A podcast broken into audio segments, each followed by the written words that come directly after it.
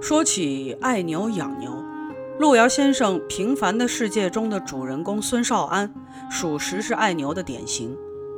自小与牛相伴的穷苦少年少安，为了照顾生病的耕牛，不辞路远带牛去县城看病，怕牛冷着，甚至把自己的棉袄脱下来给牛穿。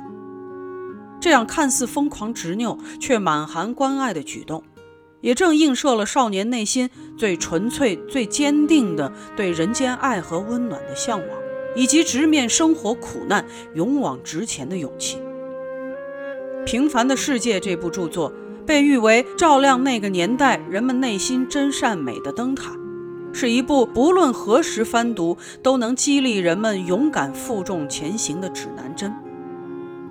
当我们处在吃得饱、穿得暖的今天，依然能够从平凡的主人公的一生中，找到能够感动你的那一刻。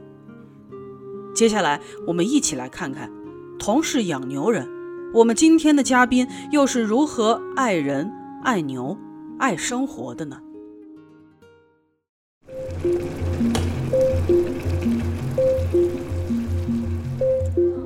欢迎收听《职场九宫格》。带你体会人生百味，玩转职场不累。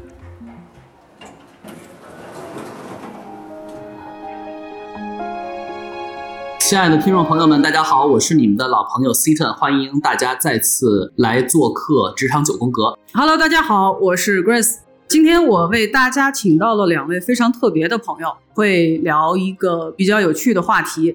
两位嘉宾除了工作以外，都会有自己的一些比较专注的、比较喜欢的爱好。来，请跟大家打个招呼吧。Hello，大家好，我是都市养牛人张老师。Hello，大家好，我是养牛人的媳妇儿莎莎。养牛人的媳妇儿。OK，大家可能会觉得养牛人，我们成都有地方可以养牛吗？呃，我们的此牛非彼牛，就请张老师跟我们介绍一下什么是都市养牛人。我们所讲的养牛呢，其实并不是我们饲养的这个这个动物养牛啊，而是指这个牛仔裤。对于爱好牛仔裤的这一波粉丝或者爱好者来讲，我们所讲的养牛，就是让一条原色牛仔裤通过自己的穿着，由于自己有一些个人的生活习惯，慢慢的让它达到一个旧化的一个过程。所以我们讲讲的叫养牛，它就是一个逐步旧化的过程，它会呃牢记。你的这个生活习惯，以及你的故事和你的生活印记在里面啊，是这样啊。我们所说的养牛人，这个牛说的是牛仔裤啊，因为牛仔裤其实在我们的生活里面已经是非常稀松平常、非常熟悉的一个衣着单品了哈。所以张老师为什么会对养牛仔裤这件事情这么有兴趣呢？对，其实刚听的张老师说让这个牛仔裤自然旧化，其实我第一时间听。我觉得那裤子不就是越穿越旧的吗？这不是一个很自然的状况吗？我也特别感兴趣。张老师，你看怎么给大家介绍一下呗？其实牛仔裤大家都会穿，因为牛仔裤它本身是给了大家一种很随性、很 casual 的这种着装的方式。但是呢，就是我们喜欢穿的牛仔裤呢，会是一定是原色的，就是它没有经历过任何人为的这个水洗的这个过程。然后就聊到为什么会喜欢养牛这个过程。其实最开始的话呢。我是在零五年、零六年的时候接触到这个东西，因为当时是由于这个外来文化的影响，市场潮流嘛，然后就开始接触到这个文化。但是真正是在零七年、零八年，自己开始真正的第一次所谓的养牛，真正的对这个事情呃着迷以及执着。讲到为什么会喜欢养牛，而不是去买这种水洗牛仔裤，包括我现在接触到养牛以后，就再也没有买过水洗牛仔裤了。因为通过我们自己养牛的这种方式，这条牛仔裤从它这个原色到逐步旧化的过程，中间会产生颜色的慢慢的褪去，我们讲叫色落。整个色落的这个过程，它会贴合到你的生活习惯，但同时也会经历非常长的时间，短则一年，长则三到五年都不等。所以在你完全经历这个过程，你就会知道一条牛仔裤，第一，它会有你的记忆存在，它是一个载体；第二呢。它能够贴合到你的生活习惯，比如有些人他喜欢跑步，有些人他喜欢骑机车，所以它出来的这个落色的效果是完全不一样的。最后一点呢，我觉得很重要的就是说它是很自然的，这个也是我其实内心所崇尚的、很重要的一点，因为在任何水洗牛仔裤，在我看来，它都是经过人为的加工，它是在短时间以内变成了一件商品，而不是带有个人个性化生活印记的一一件产品。刚刚张老师说了一个是机缘巧合，我我想知道是怎么样一个机缘巧合。当你第一时间爱上养牛仔裤这件事情，是一个怎么样的过程？其实最开始零五年、零六年那会儿，我是在读高中嘛，那个时候会比较关注像国外的一些潮流，也会买一些这种杂志，像我们当时看的有这个什么有 YOHO 啊，有这些杂志哈，嗯，包括有一些是从日本过来的杂志，当时就接触到养牛这个文化。真正的养牛呢，是看到别人从最开始拿到一条没有经过加工过的原色牛仔裤，再到最后它慢慢养成的一个效果之后。我决定自己去试一试，让他经历过这样的一个过程，看看自己有没有这个毅力和能力去把一条牛仔裤经过他自己的旧化，达到最后惊艳的一个色落的一个效果。那最开始呢，其实会有心浮气躁，就是你会难免的去通过增加一些运动呀，或者手搓的方式呀，去加速的去色落。但是实际上呢，你会发现其实它出来的效果会不自然，这种效果会很生硬啊。所以其实，在整个的养牛过程当中，我觉得也是一个很好历练自己耐心的一个过程。达到最后，其实就是我们讲叫佛系养牛，就是随心所欲的去穿它，真正的让时间去慢慢的流淌，然后等待它逐步旧化的过程。所以这样才是来的最自然。你在养牛的过程里面有没有一些比较有意思的方法？整个养牛仔裤的一个过程，我个人认为它是一个比较随性的过程。我们所讲的养牛仔裤呢，其实。我个人认为是不需要过于通过太多个人的这种呃加工的方式去呃加速让它色落，而是原汁原味的去让它参与到你生活当中的每一天每一刻，然后达到自然旧化的这样一个效果。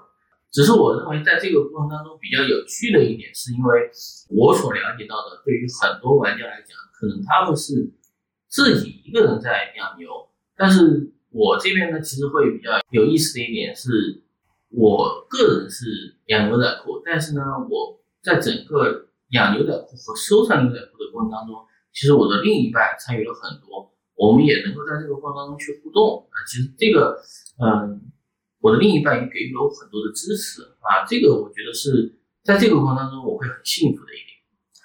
那珊珊，你作为军师，你从什么维度来判断这个裤子到底该不该入手？因为他纠结的时候，他都会问我嘛。那我通常情况下会从呃几个维度去帮他去参考。第一个就是说，现在如果你不买这条裤子，你会不会后悔？你碰到它的几率还会有多大？这是第一。第二个就是现在它的这个价值，在未来来讲，会不会有更多的这个升值空间？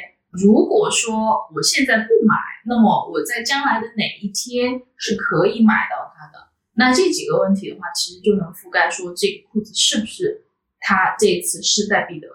嗯，那我觉得以张老师的这个风格，每一条裤子他都会非常舍不得的。是，但是他其实会有一个 waiting list 来的啊。我们一开始在做这个事情的时候，我们每一年是有预算的。然后呢，它的 waiting list 会排一个序。呃，如果说这条裤子是在往后一点的，那么我们就要想想，是不是我们在买了这条裤子，把预算用完以后，如果遇到了它的 waiting list 靠前的时候，我们怎么办？嗯，但是这个事情呢，在这一两年，我觉得已经失控了，就完全不存在预算和 waiting list 一说。嗯，当然，我觉得这个角度还是从你这儿来说比较好一些。你作为家人看张老师玩牛仔裤这个事情，呃，你整体来说有没有一个这个心路历程的变化？其实我自己觉得，嗯，他就是整个玩牛仔裤和收藏牛仔裤的这个过程呢，在达到巅峰的状态，其实是由，呃，讲来讲去应该也是由我引起的吧？对，就是他第一条收藏的牛仔裤是呃我送给他的，嗯，对。然后呢，嗯，在那个当时呢，没想到会有现在这么失控的情况，就是一整个屋子里面都有好几个大箱子装牛仔裤。但是呢，我会觉得，嗯，生活工作那么辛苦，呃，有一个自己的这么执着的爱好是值得去支持和敬佩的一件事情。嗯，所以说整体来说，你的这个态度都是非常的支持的。是的，嗯，那那在他玩牛仔裤的这个过程里面，我觉得这事儿得由你来说才有意思。有没有那种就是特别让你觉得 over 的，或者说特别夸张的这种状态？呃，我觉得两个吧。第一个就是平常他在收藏牛仔裤的时候，呃，我称之为做法事。那这种情况呢，呃，我会非常尊重他。所以一般情况，他的步骤有几个，就是他得先焚香、沐浴、更衣，然后把自己打扫的干干净净以后，那我也得清场，就是我得把他的工作的空间和时间都留给他。我会被安排，要么待在自己的房间，要么出去做我自己爱好的事情。对，这是这个是第一个。第二个就是当他在牛仔裤的选择，或者是买掉一些牛仔裤的时候，错失一些呃拍卖的牛仔裤的时候。他的整个气压是很低的，嗯，所以我得扮演的一个是军师，还有一个是他的心理辅导师。我会去跟他讲，现在随缘，没有缘分，我们下次看到了我们再买。啊，要去做一个心灵的马杀鸡。对，OK。那你觉得在他玩牛仔裤的这个过程里面，对你的影响大不大？就是不管是这个你们俩平时的这种关系的相处，或者说其他方面。我觉得这是一个，嗯，怎么讲，我们的一种相处方式吧，就是我们会有一些共同话题，我会在这个当中呢，去呃试着通过他的兴趣爱好去了解他，然后我们会创造一些共同的话题，啊，我觉得这个是两个人在生活当中必须去有到的一些呃共同点吧，啊，试着去了解和尊重对方，嗯，这个我觉得很重要。那心路历程就是。呃，我会觉得他收藏牛仔裤这一个爱好，对于我来讲，我自己是觉得很佩服的，因为他可以沉下心来去做这件事情，那同样也能反映到他自己对生活和工作的一个态度。嗯，那通过玩牛仔裤这件事情，刚说也要发现他的一些不同的面，或者说一些新的认知。对你，你有怎样的认知？就是可能强迫症越来越严重了吧。他对于牛仔裤的整个收藏过程是要求很高的。其实，在这之前，我我对这个没有什么太多的了解。每一条牛仔裤对于我来讲，我觉得都是一样的。那在这个过程当中的话，他有些时候也会跟我聊说，一条牛仔裤，呃，可能要洗几次澡才可以去把它给装好，因为他是一个比较爱出汗的人。然后呢，在做牛仔裤就是这个收藏的过程当中，他是不会去开空调的。所以整个过程如果有出汗的情况，他会重新先去洗澡，然后再过来去整理这个牛仔裤。哦，是说他洗几次澡啊？对，我还以为是牛仔裤洗几次澡。对，是的，是的。然后那在这个过程当中的话，他他有些时候也会跟我讲说，总感觉哪里没有弄好，然后他也会跟我说，是不是自己有呃越来越严重的强迫症。然后我就说，那要不我带你去看看医生什么的。对，那我觉得这个其实体现来讲，还是他对生活的一种态度吧，就对自己对完美主义对自己的要求，呃，是很高的。虽然有两面性，但我我更更愿意去看到的是比较呃乐观的一面，就是他对于生活、对我们这个家庭、对我们俩的这个关系都是非常负责任的。那迄今为止有发现负面的东西吗？呃，目前好像还没有，除了数量越来越多，有点失控以外，我觉得都还好。所以说，一条牛仔裤从你拥有它开始，让它记录你这一个阶段生活的一些痕迹和习惯。对，那么记录的差不多了，你觉得这条牛仔裤养成了？那么它就像你人生的一个奖状一样，对对对，对，放到那儿。是的。当你再把这条裤子拿出来的时候，你能够看到那段时间。是的，你可以把它理解为你人生当中的一部录影带，或者是一部磁带，它是记录了你在某一段特定时期的生活状态，以及你的生活习惯的印记。可能它也会勾起你在这个时间段比较刻骨铭心的一些记忆。好，今天非常感谢张老师和莎莎跟我们一起分享了，也许很多人到今天听了我们节目为止才知道的养牛文化。因为张老师在玩牛仔裤的这十几年的时间里面，已经成为牛仔裤界的大神、大咖级的人物了。所以说，不管是对于牛仔裤养成阶段的一些基础知识，或者收藏牛仔裤的一些的文化背景，包括整个产品的这个挑选、后面的购买以及保养的流程，都是非常清楚的。如果大家对于养牛仔裤或者说牛仔裤收藏这件事情有兴趣的话，也欢迎大家给我们来留言。如果大家很多人对这个事情有兴趣，后面我们会在更多的呃去约莎莎和张老师的时间，跟大家分享更多职场人生活中非常重要、能够让我们坚持的这样的一些非常棒的爱好。嗯，那我们今天的这个分享呢，就到这儿。职场九宫格带你体会人生百味，玩转职场不累。今天也非常感谢大家的时间，感谢莎莎，感谢张老师，谢谢你们。谢谢大家。谢谢大家，谢谢 Grace。好。